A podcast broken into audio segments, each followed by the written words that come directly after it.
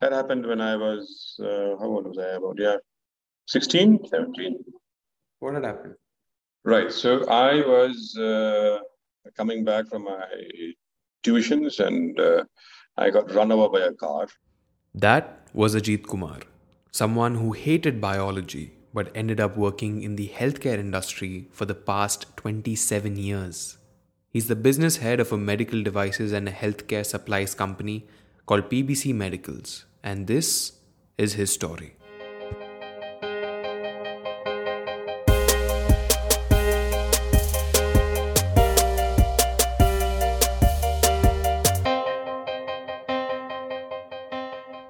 Welcome. I'm Amir Khan and this is a Zed Medium podcast, a podcast that talks to people and about them too. We take out the most significant experiences of an individual and package it in the form of a story, sharing those with you. We narrate people's journeys in the simplest way we can. There's a new person every episode, so do check out the previous ones. I'm sure you'll find someone to relate to. Let's start with this one, shall we? Ajeet completed his bachelor's in science without taking up biology. But before we get into the why no biology debate, we love the reason he chose bachelor's in science in the first place. I mean, as a kid, this is what inspired most in the 1980s to have at least one foot in science. Okay, my father left behind a bunch of books, like the encyclopedias and a whole bunch of stuff. So we didn't have much to do in terms of social media those days. So the books were the only things that we had to resort to. So books, comics, Doordarshan, whenever that was there. So Star Trek was something which really inspired us. So we'd wait for Sunday mornings to catch an episode. So so science was something which, that's the one realm where we could escape the mundane life that we had, right? So he's being modest here. He lived far from a mundane life. His mom was an accountant for the defense estates for Northeast India, and it involved a lot of travel. He's lived in more than 12 states of India and experienced a lot of things the country had to offer. But there were struggles early on in his life. He lost his father at a very young age. He was about 11 years old at the time. And there weren't many friends for support either. Normally in such situations, everyone in the family has taken a hit. And the only sensible refuge someone seeks is outside the family. But traveling to different states didn't make it easy to make friends. It was not a very easy life, right? I mean, it's traumatic as well to have lost someone. And so you take some time to get used to, making friends. Sometimes you don't make friends. It was not easy. It was definitely not easy at all. But then we lived through it. And that's how we managed. Difficult times make stronger people.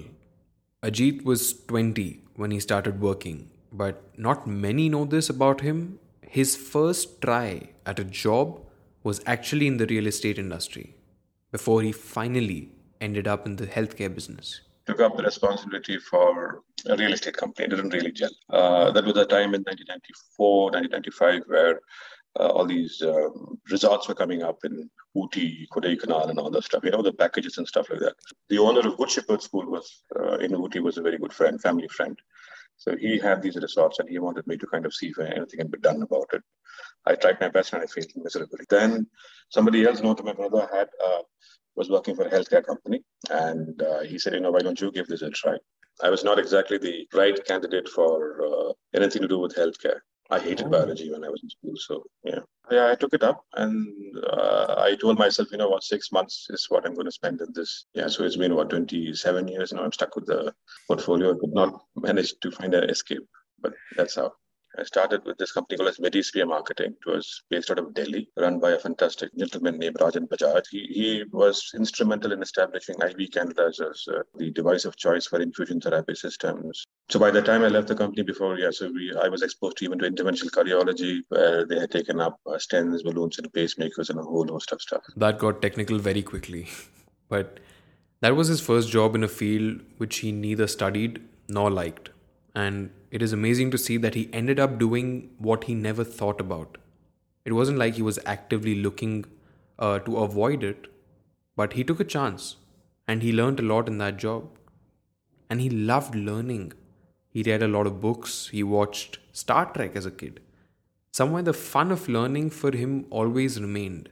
And for anyone in this field, they know that learning is a never-ending process. Ajeet was there, learning about the basics of the healthcare industry, before he hopped on to another opportunity that came his way at a company called Interventional Technologies. I was working for a company called Interventional Technologies based out of Bombay. The company was populated by stalwarts from the industry, from Medtronic, from Boston Scientific, instrumental in the launch of a unique coronary stent called a CoStar. This was a stent which was supposed to change the way stenting was being done worldwide. Anyone at this point confusing pharma and healthcare, they're two very different industries. Healthcare basically refers to the activities that take place inside a hospital. Surgeries, an instrument used for those surgeries, checkups and the medical devices used to do those checkups, treatment, etc. Anything that does not require any chemical composition, that's the healthcare industry.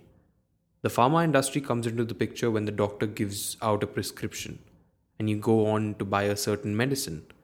That medicine, from the composition to the packaging to the distribution, basically everything that happens outside a hospital is part of the pharmaceutical industry. Again, these are very, very brief descriptions, so I would suggest doing your own research. And on that note, we'll continue with the story. This is an interesting point in his journey because it takes courage and honesty to be accepting of your mistakes. He was a star at Interventional Technologies. At his peak, whatever he touched was turning to gold. But that's when you have to be the most careful because you never know what's going to happen next. And Ajeet made the mistake of overestimating his abilities or underestimating the market needs. By dealing with Interventional Technologies, where I was given the responsibility for selling a large amount of products, and as any other salesman, we try to kind of overcompensate and we try to exceed the market's reality, and we pitch ahead without taking into consideration what the market realities are. So that ends up with you having huge amounts of stock and they're not doing, not having sold. So that causes losses to the company. So yes, I have had that one particular experience where the losses were quite big. And I didn't get the reason. Why were the stocks not selling out? Yeah. So when you don't make a correct projection about what the market is all about, and you will have to understand the market. See, selling, marketing, you will have to understand the ground realities of what you're trying to do. If you are going to go ahead and move without having taken into consideration an objective view, there's one thing that you really want to do something. So that's a very subjective view. You're influenced by your will and your desire. But the objective view, the ground reality is something which we should never lose sight of. And I lost sight of that situation. And to overcompensate for the lack of vision or the lack of grasp of reality, we tend to overcompensate that by trying to go overboard with our selling practices. I wouldn't want to go. Selling practices involve getting a customer's confidence, trying to influence them. So those are areas where you tend to kind of overcompensate. I accepted the entire debacle, because until that point in time, I was the darling of the industry. The people were looking up to me. Every meeting, I was given the best performer award and this and that and all that stuff. But that one single mistake where I overestimated my ability to perform and did not take into account the realities of the market. And then when the harsh reality dawned on me, I tried to overcompensate that by trying to do everything that is not in the book to get the business up and running. But that is where I failed. Things ended on a sour note with Interventional Technologies, something he wished he could change when he looks back at the situation. But not everything is in our control, really. So Ajeet controlled what he could, and that was his next step. He wanted to do something different. He had been working for someone else for far too long now, and he needed a change in the managerial environment he had. He had made all the necessary connections in the industry and decided to partner up with a doctor to start his own venture? So then I left and I tried my hand with a doctor. We started our own organization where we call it Needs Hospital Solutions. I tried my hand at being an entrepreneur. It was very nice.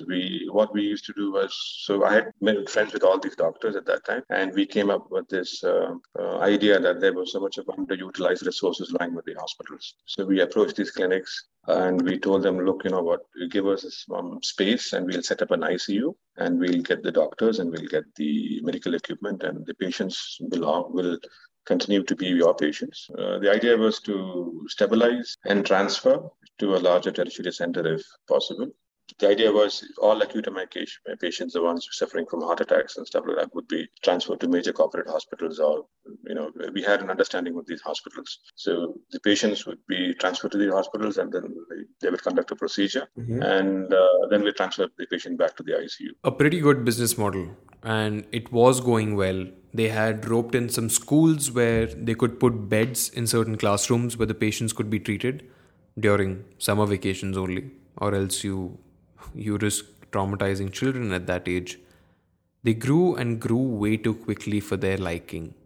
The business, not the children. The number of patients started increasing. The space for them started decreasing. The schedule of doctors was haywire. There was no administration to keep a track of everything. And thus, that resulted in a lot of problems for the startup. So every time the doctor would not be in the ICU, we had critical patients coming in. We had promised support. We were failing in that aspect. Similar in the schools, that one school which had set up, they were paying exorbitantly high rates for us. We were failing them. So we came to a point where we had no other option but to say, you know what, this is not working out. Doesn't mean they stopped the business entirely. It still runs in India, but they gave it away to people who were more equipped in handling it. Kind of people with more resources at their disposal. Now, every time there is an important junction in Ajeet's life, he's looked for something different. And this time, it was a more informed decision because of the kind of market that was shaping up in the healthcare industry in India at that time. There was a lot of issues with the cardiology industry, which I would not want to go deep into, but it was not a healthy trend that was happening in the market at that time. And I was informed that, you know, in the Middle East, you have a better option in terms of exploring opportunities for interventional cardiology, cardiovascular surgery, and so on. So he left for Dubai to start looking for more opportunities. He landed in UAE only to realize that the information he had received was misguided. He didn't find a lucrative market there. It was still growing. And landing in Dubai in the early 2000s, it was not the same Dubai we see today. It was close to nothing. There had been no development yet, and no one at the time knew how Dubai was going to turn out. But let's hear it from Ajeet. I mean, a couple of months after I arrived here, once I got my driving license, stuff like that, I immediately drove off to Oman, and there were not many opportunities in Dubai at that point in time in terms of trading, because it was a new market for me. I had to learn the entire market on my own. I made plans. It's like someone wise once said, you know, man proposes and God disposes. So I made big, grand plans, but I've always had my plans upended. And I don't regret it. I mean, you know, today, if someone were to ask me if I were to go back in time and change anything, yeah, maybe, except for the fact that I love to not lose my father at that age, but besides that, I would not change anything else that happened in my life, because whatever I am today, whatever I know today, and I value the knowledge that I carry in my brain today, it would not have happened not for the challenges that I had to face and for the good people that I've been associated with. So I wouldn't want to miss them. And the challenges he faced were many, especially the travel and the business between Dubai and Oman. He was always in similar industries, and the beauty about being in Dubai at that time was the melting pot it was becoming. Meeting people of different cultures, age, nationalities gave him a lot of exposure, and he took a lot of different things from the different kind of people he worked for over that period of time. I've not had a mentor in the classical sense, but I've picked up stuff from the books that I read. I've picked up stuff from the people that I worked with. Right now, I work with Mr. Vidhan of PBC Medicals and MediQ. He's a fantastic person. In him, I see a drive, an aggression which I've not seen in many other people. But I also see clarity of thought and an integrity, which without compromising his integrity. That's something which is inspiring. Similarly, while I was working with Mr. Asif, of course, I'm still associated with Mr. Asif in a big way. So he was someone who, you know, is an encapsulation of a larger-than-life personality with an equally substantial amount of knowledge and application of his knowledge. It's not really, I mean, it doesn't matter how much you know, it's about how do you apply what you know. And he applies everything that he knows into his business, and he lives for his business. So that was inspirational. Likewise, Mr. Kasim was inspirational at that age. When I was working, I think he was around 80 at that time. I don't know, 75, 80 at that time, but he was a workaholic, and he was instrumental in making interventional cardiology for whatever it is today in the country. He's now working at PBC Medicals and is doing some great work there. He's associated with amazing people and has found the rhythm he was looking for a major part of his life. He wants to continue doing the same in the future, and we wish him all the best for it. But as we came to the end of the conversation, he started talking about health. Being in this industry for far too long, that's what he feared, staying healthy for as long as he lived. And that stemmed from what he went through at the age of 16 or 17. At what age did the accident happen? My back accident, yeah. Yeah, so we didn't talk about that entirely. Yeah. That happened when I was, how old was I? About, 16, 17. What had happened? Right, so I was coming back from my tuitions, and I got run over by a car. The guy was, I think he had some night blindness, I don't know. So he had these quaint little cars that time, and then he came and ran over me. And fortunately, you know what? This was the Dolphin car. I did not even know this. These were those cars which had three wheels. So one wheel in the front and two wheels. Is that it was a yellow color car. I still remember it. One of the few ones in Shillong. I don't think they had many cars of that kind there those days. So fortunately for me, the car was not very heavy. So while it ran over me, I managed to survive the impact. And it did cause some issues to my back. Landed in me requiring surgery because, I didn't care about it, right? So I started, like any other growing up guy, I started working out, exercise and stuff like that. And I ended up with slip discs and ended up requiring surgery sometime in 2003. It wasn't his fault, but he had to endure the pain for a long time before he eventually got to having surgery. The after effects of the accident only started showing when he was about 28, 29, 30. And that's because he ignored it for a very long time. Early care for his injury would have led to much better results later on, which is now. He didn't pay much attention to it. He started gymming and forgot entirely about it. But his body did not, which may go to show biology may not have liked him either. Hey, if you like that episode, share it with others. You never know how you sharing it could impact someone in the most difficult of times. And you never know, you might just share something life-changing for someone else. And yes, obviously the common drill. Follow us for the latest updates on LinkedIn and Instagram. We're here to stay, we promise. And we're bringing a whole lot more for you.